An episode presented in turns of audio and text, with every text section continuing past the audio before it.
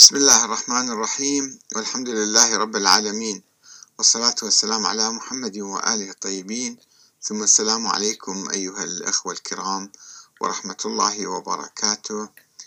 نقد العقل الشيعي الإمامي آه، الشيخ جواد التبريزي نموذجا آه، الحلقة التاسعة. آه، رفض الروايات الصحيحة بحجة التقية. طبعا نعتمد في بحثنا هذا على كتاب الشيخ المرزا أجواد التبريزي الأنوار الإلهية في المسائل العقائدية دار الصديقة الشهيدة لجنة أم البنين الخيرية الكويت. الطبعة الرابعة 1425 وكما تعرفون أن الشيخ جواد التبريزي يعتبر من كبار مراجع الشيعة في العقود الأخيرة وهو تلميذ للسيد الخوئي وأستاذ عدد آخر من الفقهاء والمراجع في قم آه، ونأخذ آه، نموذجا لتضعيف آه، أو رفض الروايات الصحيحة بحجة التقية موضوع نفي السهو عن عن النبي نموذجا. تحدثنا في الحلقة السابقة عن توثيق الكتب والمصادر الضعيفة. مثل نهج البلاغة مثل كتاب ابن قيس الهلالي مثل الأدعية الكثيرة الواردة دعاء التوسل دعاء الكذا دعاء الكذا اللي هي ما بها سند. والشيخ جواد التبريزي آه، حتى الخطبة الترنجية وخطبة البيان اللي علماء الشيعة عبر التاريخ يقولون هذه يعني مليئة بالكفر والشرك والخرافة والضلال آه، والغلو. الشيخ جواد التبريزي يقول هذه يعني يقول ما بها سند وضعيفة ولكن مضامينها واردة في روايات أخرى. ما يريد يعني يحاول أن آه، يقوي ما جاء في هذه الخطب الموضوعة المفتعلة في مقابل ذلك نراه أنه في روايات صحيحة. كل العلماء يعترفون بصحة هذه الروايات ولكنه شيخ التبريزي وكبقية العلماء يضعف هذه آه، الروايات بحجة التقية دائما هذا عندهم سلاح أنه هذه التقية تقية هذا صادرة تقية فإذا ترفض. وعندنا كم هائل من الأحاديث الأئمة الظاهرة العلنية آه، ترفض ويتم الالتزام بأحاديث سرية باطنية آه، هذه صحيحة والحديث اللي إمام يتكلم به أمام الناس هذا مو صحيح. هذا تقية دي. يتكلم به الإمام. هذه مشكلة يعني العقل باطني يصير. على العكس من الأسلوب السابق الذي اتبعه الشيخ جواد التبريزي في تصحيح بعض الروايات الضعيفة من أجل إثبات نظريات معينة فإنه اتبع أسلوبا مضادا في تضعيف الروايات الصحيحة من أجل إثبات نظريات معينة أخرى. منها القول مثلا بنفي السهو عن النبي وتفسيره آه، بالتقية أو تفسير هذه الرواية بالتقية. إذ بالرغم من ورود روايات سنية وشيعية تدل على وقوع النوم من النبي عن صلاة الفجر في السفر وأنه قضاها هو وأصحابه بعدما طلعت عليهم الشمس وفاتهم وقت الأداء الفجر يعني أو صلاة النبي في حالة أخرى أربع صلاة أربع ركع صلاها ركعتين سهوا. وتذكير أحد الصحابة اللي هو اسمه ذي الشمالين قال له يا رسول الله أنت صليت يعني النص. فقام أعاد الصلاة أو كمل الصلاة مثلا. هذه موجودة في كتب الشيعة والسنة وروايات صحيحة عن أئمة أهل البيت أيضا. رغم كل ذلك فإن الشيخ التبريزي يقول في هذه الروايات إشكال وإن نقل أو نقل بعضها بسند معتبر هو اللي يعترف فيه. والذي تفيده بعض القراءات والخصوصيات أنها وردت عن الأئمة على نحو التقية.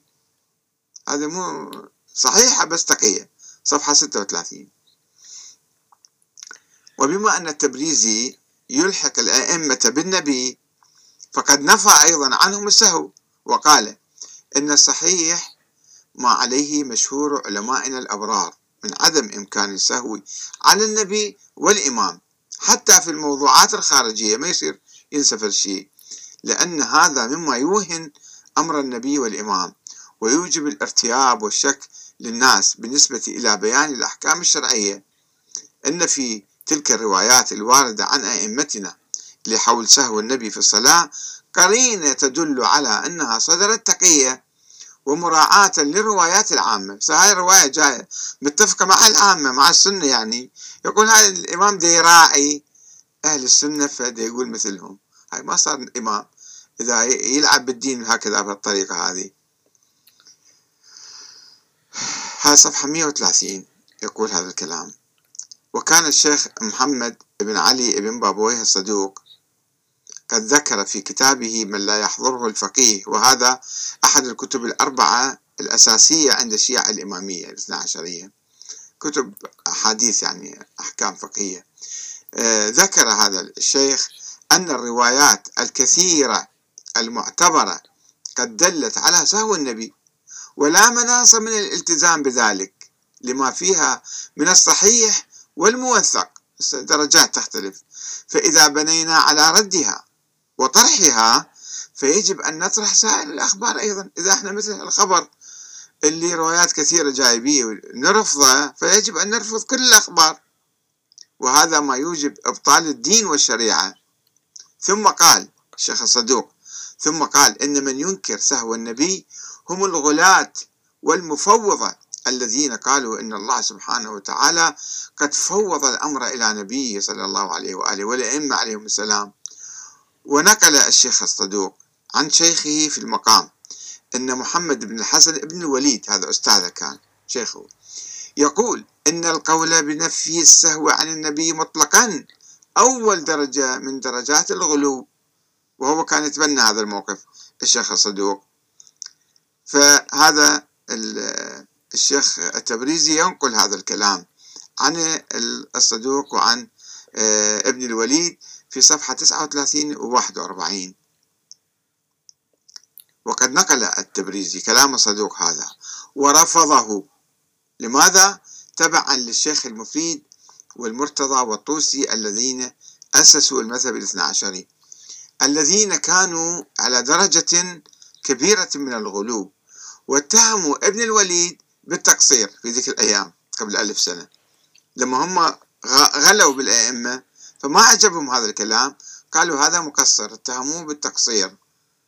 هذا هو نفس الشيخ التبريزي يقول في صفحة 42 و 45 ورغم اعتراف التبريزي بصحة الروايات الواردة حول سهو النبي أو كونها معتبرة على الأقل إلا أنه رفضها قائلا نحن نقول للشيخ إن هذه الروايات محمولة على التقية. ولا تدل على وقوع السهو من النبي. هي صريحة بذلك وروايات كثيرة معتبرة ولكن الشيخ خلص ما دام هو براسه أنه هذا نوع من يعني آه، توهين لمقام النبوة هو اللي عنده في ذهنه في الصورة عالية جدا فرفض حتى أن النبي يسهى سهو عادي.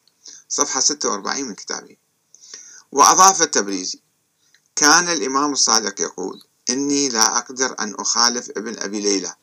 فالأئمة كانوا في حال تقية فلم يقدروا على المخالفة فنقلوا الرواية عن الرسول تقية كانوا يكذبون على الناس يقولون هذا النبي كان هكذا وهكذا.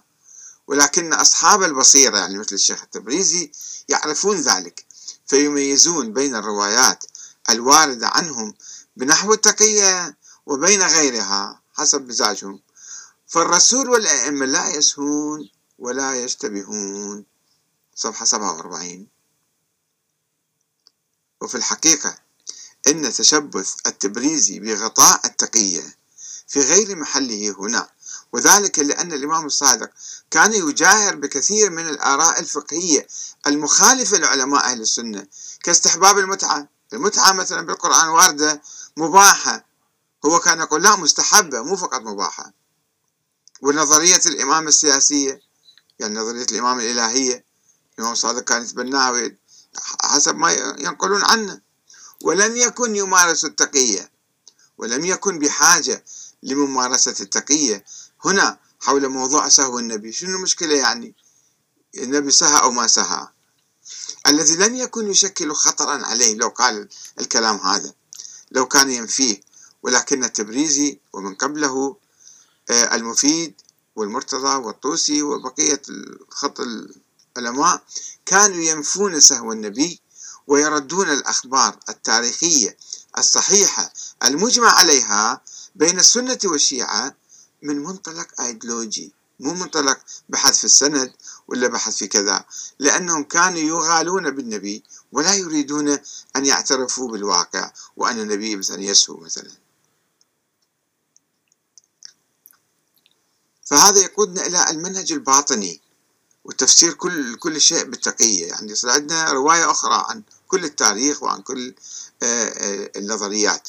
وفي الحقيقة لا يقتصر القول بالتقية على موضوع سهو النبي وإنما هو غطاء يعني التقية استعمله ويستعمله الغلاة في نسبة كثيرا من الأمور إلى الأئمة خلافا لما كانوا يجاهرون به أو يتخذون من مواقف علنية وأقوال صريحة سواء بالنسبة لنظرية الإمام الإلهية التي كانوا ينفونها في الظاهر ويتبرؤون منها أو بالنسبة لأحداث التاريخ والموقف من أبي بكر وعمر أو التبرؤ من بعض المنحرفين عنهم والغالين بحقهم مثل المفضل بن عمر يلعنوه والبقية يقولون هذا تقية السيد الخوء يقول يعني كان يلعنوه تقية. أو بالنسبة لبعض القرارات التي كانوا يتخذونها في هذا الأمر أو ذاك حيث كان الغلاة يقلبون كل أقوال ومواقف وقرارات الأئمة ويفسرونها كما يشتهون ويضعفون الصحيح من الروايات الواردة عنهم ويصححون الضعيف. نصل إلى نقطة جدا غريبة أن الشيخ التبريزي كان يعني يدعي أن الإمام علي كان يمارس التقية وهو حتى في الحكم كان يمارس التقية.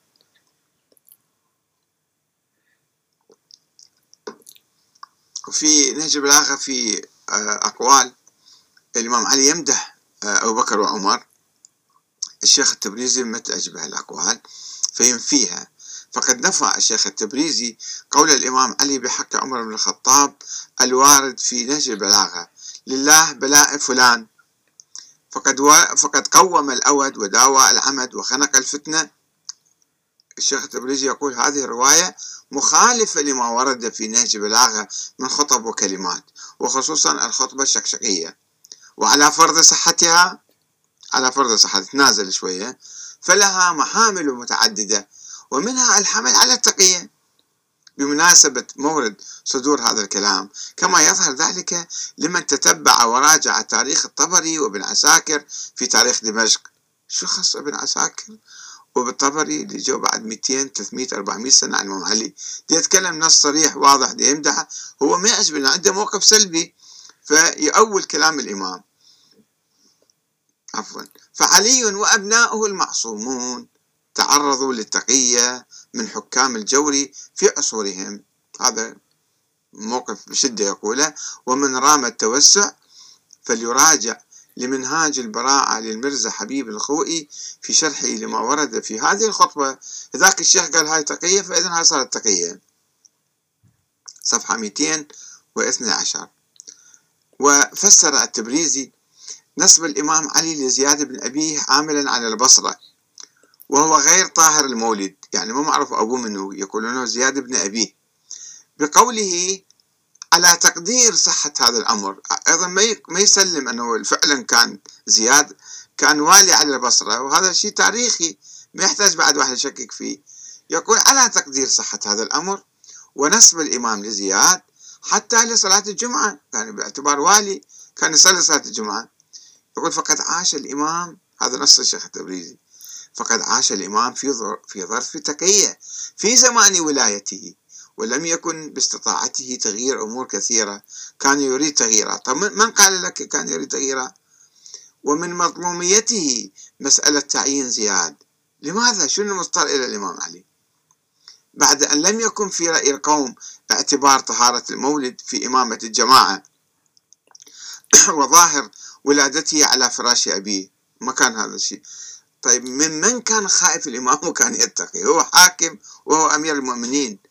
ويجي يعين واحد بالبصرة بعد حرب الجمل ويروح. منو كان يعني يدفع أو يضغط عليه؟ ولكن بصورة تعسفية حتى يستخدمون التقية بصورة تعسفية هذا الشيخ. وبناء على التزام التبريزي بمنهج التأويل الباطني اللي هي التقية يعني. وقلب الأمور رأسا على عقب باسم التقية فقد رد حديث الإمام الصادق المعتبر هو يقول عنه الذي يقول من صلى معهم في الصف الأول مع أهل السنة يعني مع غير الشيعة من صلى معهم في الصف الأول كان كمن صلى خلف رسول الله في الصف الأول. وهذا حديث وارد في كتاب الشيخ الصدوق من لا يحضره الفقيه جزء واحد صفحة 328 حديث 1125 الشيخ التبريزي يجي أمام الحديث يقرأ كما يريد. لا هذا ما يعجبني هذا تقية خلص ضربه وقال الشيخ التبريزي هذه النصوص ظاهرة أو ناظرة لفرض التقية المداراتية. أديد على الناس أن المؤمن الإمامي إذا كان يعيش بين أبناء العامة فالأولى له الصلاة معهم من أن يصلي في بيته من أجل المداراة وتحقيق حسن التعامل مع الشيعة. غير أن الائتمام بهم صوري أو صوري فيجب عليه أن يقرأ لنفسه وإلا وجب عليه إعادة الصلاة فوظيفته القراءة اضطر للإخفات في الصلاة الجهرية ما يقدر يتكلم يقرأ الفاتحة بصورة علنية فيقرأها في قلبه على كيفه. يفتي خلافا للإسلام وخلافا لمذهب الإمام الصادق حتى وحديثه الصريح الصحيح المعتبر ومع ذلك الشيخ هو يفسر هذا بالتقية. هذا صفحة 133 فإلى هنا نكتفي بهذا القدر وسوف نتحدث في الحلقة العاشرة عن التسامح في أدلة السنن كيف أنه فتحوا بابا على صناعة أحكام جديدة. والسلام عليكم ورحمة الله وبركاته.